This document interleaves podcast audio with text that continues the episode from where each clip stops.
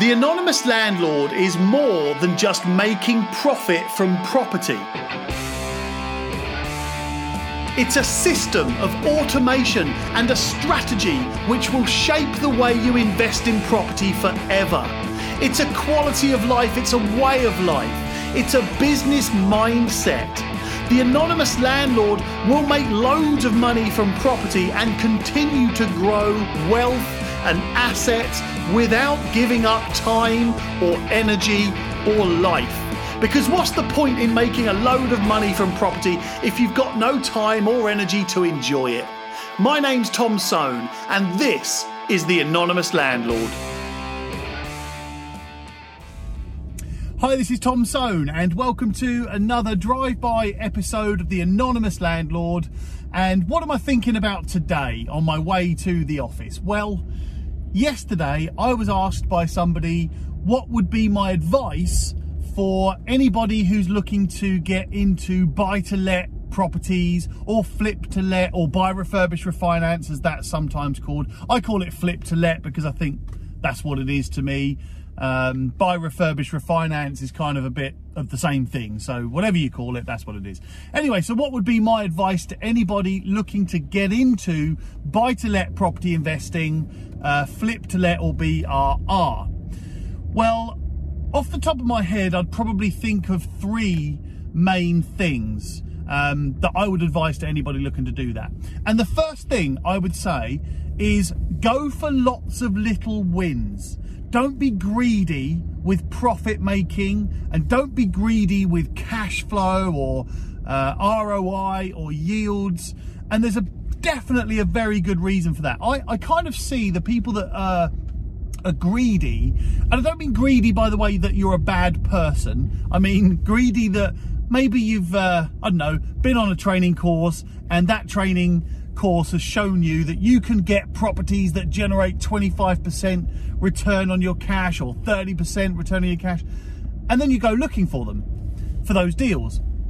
I'm not saying they don't exist, but those 25 30% deals or the big basically the big yielding deals are difficult to find first of all. There's less of them second of all.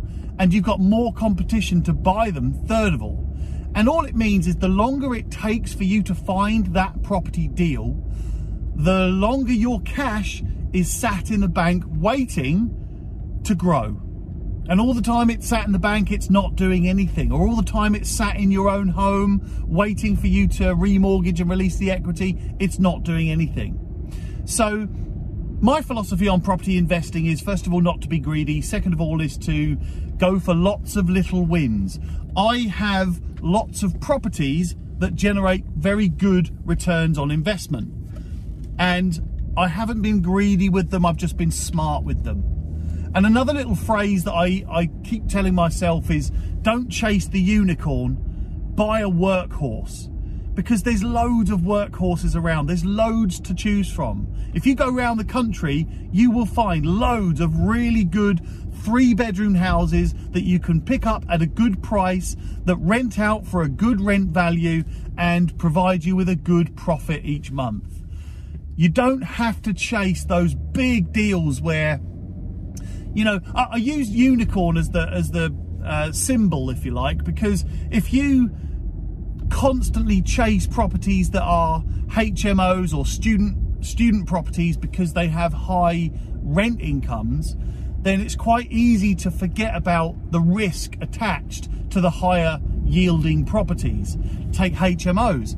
It's a higher risk of uh, maintenance and refurbishment requirements, higher risk of rooms being empty, tenants in rooms tend to come and go much faster than tenants in three bedroom houses. Now, the argument, the counter argument to that is, well, yes, but then you make more cash and profit in order to counter that risk. Agreed, definitely agreed. But that's where I'm, I'm, I'm saying that, in my opinion, if you go for lots of little wins, your money and your cash is a lot safer than if you go for less big wins. And hopefully that makes sense. Now, look, that's my preference. There are some very successful um, property investors that have gone into HMOs or uh, serviced accommodation, student accommodation, that sort of stuff. So I'm not saying don't do those things. I'm just saying that if you are getting into property investing and you go chasing those big wins, then you're likely to find less of them. You're likely to get into more competition to buy them, and it's probably going to take you longer to find the really good, um, the high yielding uh, deals. So that's the first thing. Go for lots of little wins. Now, here's another part to that, a little add on. If you do generate lots of little wins in property and you've got a good portfolio generating a good profit and your money there is safe and it's growing and you're you're growing it month on month on month, that that portfolio or that that investment is now safe. So you could now start looking a bit further afield you could maybe venture into something that's a bit higher yielding because you've now got a safety net of your portfolio uh, investments. And hopefully that makes a bit of sense. What I guess I'm saying is don't be afraid a bit later down the line to diversify if you want to and see if you can pick up some higher yielding stuff because your other property investments are safe and secure investments that are generating good profit. So there you go. That's tip number one. Lots of little wins. Um, tip number two would be probably to treat it like a business. Now, you've probably heard all that before, and I'll try and add a bit of uh, flesh to that as well. If you treat your property investments and your portfolio, uh, whether you've got one property or 100 properties, doesn't matter, you should treat it like a business. And first things first, have a separate bank account for your property because then you can separate it. You can, it's easier to do your tax and accounting, tax returns and your accounting and your bookkeeping. It's easier to see profit. It's easier to see loss. It's easier to see your expenditure. And it's then easier to optimize those things. You'll be able to see without any confusion what your profit margin is and where you might be able to optimize. Also, where you might be able to optimize expenditure. There are loads of things that you can do to optimize the expenditure on your property investments. And also, there are loads of things that you can do to optimize the profit margin and to optimize the revenue or the, the rent income coming in. So, you know, even things like having a portfolio, you can start looking at things like portfolio uh, insurances and it might save you some money. It might increase your cover. It might do better for you than what you've currently got um, just by spreading it across the portfolio. So, yeah, there's loads of things. I won't go into it now, but treat it like a business. Bank account being the one thing. The second thing is to not treat it like, um, you know, I hear a lot of people say things like, um, I'm using this as a pension for the future. Um, and I'm using it as uh, some sort of inheritance for my kids and that and that and that, which is brilliant. That's a smart investment, in my opinion. Anything you're doing to provide something for the future, um, some sort of security for the future, I think is a positive move. However, it also has to be profitable in the shorter term as well. Otherwise, you're just going to be losing money today in order to make a bit of money when you are older and you retire. Now, I say you can have both if you treat it like a business. You make sure that your property investment is, is, is profitable today. You make sure that it's going to be profitable in the future. But definitely treat it like a business and think about your revenue, which is your rent income. Think about your expenditure, which is things like your mortgage payments, your insurance payments, your management, your maintenance. There is a calculation that works out, roughly speaking, what you should allocate for maintenance each year. And that's just things like general repairs, uh, general improvements, general maintenance, gas safety inspections, electrical installation condition reports, EPCs, and so on and so on. Reletting the property is another cost that you take into account. But if you treat it like a business, you can forecast that. Now, every single one of my properties has a two year plan on it every single one. And each one of my properties is, um, I guess, really targeted or purchased in order to achieve that two year plan. That's not to say I'm going to sell it in two years. It just means that I set a two year plan of my exit strategy, um, just like in a business. And then after that two years, I then take that exit strategy. And by the way, look, I'm I might think slightly differently to others, but in my opinion, and you can have multiple exit strategies. You can exit um, you can do multiple things to take an exit strategy, like refinancing, in my opinion, is an exit strategy. Renting a property out is an exit strategy. Selling a property is an exit strategy. Anything you do to extract extra cash from that property or extract cash from that property, in my opinion, is an exit strategy. So think of it thinking of it like that i can then forecast when i'm going to when i'm going to have the next exit strategy when i'm going to refinance when i'm going to increase the rent when i'm going to um, do all of those things. So treat it like a business. That would be my second tip. My third tip is probably to try and treat this uh, property investment for the reasons that you got into prop no hang on let me try and rephrase this. I'm, I'm trying to think of um, the reasons you got into property investing. Now, I guarantee that none of you got into property investment in the first place because you really want to take phone calls from tenants asking you to uh, call a plumber out or asking you to fix the front gate or asking you to come round and give them the spare key because they've locked themselves out. I guarantee you didn't get into property because on Christmas Day you wanted to take a call from the tenant to say that the electricity's gone and something needs to happen. I guarantee you didn't do that. I also guarantee you didn't get into property investing because you want to uh, do the same thing with your letting agent. You want your letting agent to keep contacting you and you having to approve things and deal with things and so on. But whatever your reason is for getting into property investing, stick to that if your reason for getting into property investing, like mine, is that I want to put my cash somewhere, I want to generate a profit from that cash, and I want to have, um, I want to my cash and my investments to grow continuously without me. You've all heard me say before that your property investment is nothing more than a vehicle designed to make profit without you if you stick to that original reason that you got into property investing, then you can set out your entire property operation around that. So for me, I don't want to be involved in the properties. I don't want to get involved in the tenancies. Yes, I own a letting agent, but I'm still a customer of my own letting agent. I don't get involved in the day to day or anything. I don't have any involvement in uh, any day to day operation with my letting agent. So my letting agents, they know what the parameters are. For an example, anything that absolutely must be done in the property that's below 250 quid, then I don't even need to know about it. If it's got to be done in the property, then just get it done. All you're going to do is delay things and irritate me by coming to me and saying, Tom, uh, the, the boiler's gone out, the, the boiler's stopped working, uh, are you happy for us to send a plumber to the property? Well, of course I am, because the law states that I have to provide the tenant with those things. So why are you calling me? Just do it. That's why you collect the rent, Mr. and Mrs. Letting Agent. You collect the rent so that you can make these decisions to look after my property and keep my tenant safe and also to keep me compliant.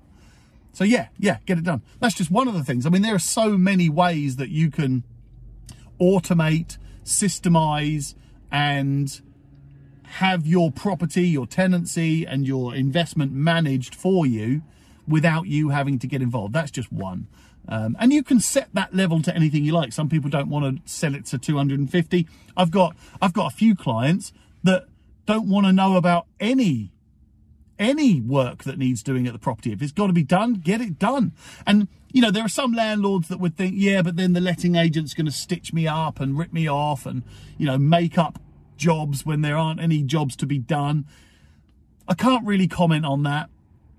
All I can say about that is that there are some just good letting agents and there are some that target maintenance revenue.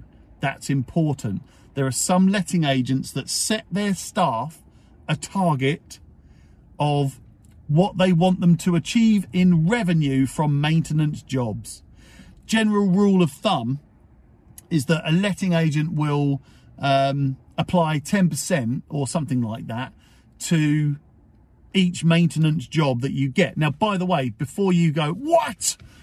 That's not a bad thing because nine times out of 10, those letting agents, the good letting agents, have got very good relationships with contractors.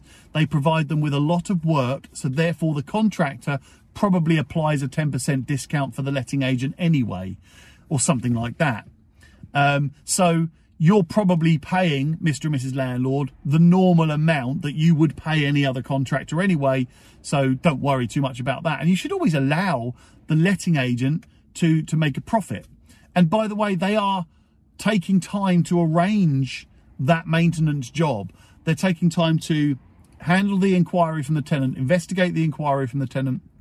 They're taking the time to organize the contractor, follow it up, uh, do all the administration around that um, uh, follow it up once the job's been completed. In some cases, they have to inspect. And if they're taking a tenner for doing all that work, good luck to them. Why not? Um, but, you know, there are some landlords that are super tight, super greedy, um, and they begrudge any other person or any other business making any kind of profit uh, except for them.